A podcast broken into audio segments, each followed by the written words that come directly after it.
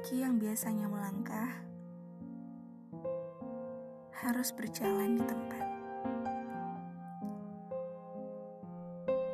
Hangat yang tercipta pada temu harus berhenti demi kasih sayang.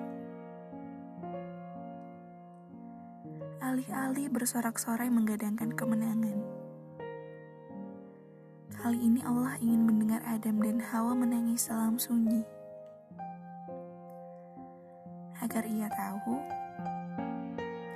suaranya bukan pada lisan yang tersirat, tapi pada hati yang memohon.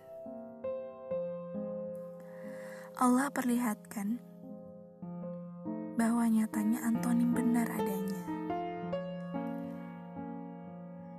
Dulunya temu dan rangkul adalah kasih sayang. Kini, jarak dan batas merupakan kasih sayang yang baru. Terima kasih Ramadan. Kali ini kita berhasil membuat kenangan baru. Hingga akhirnya, mau itu senyap ataupun ramai,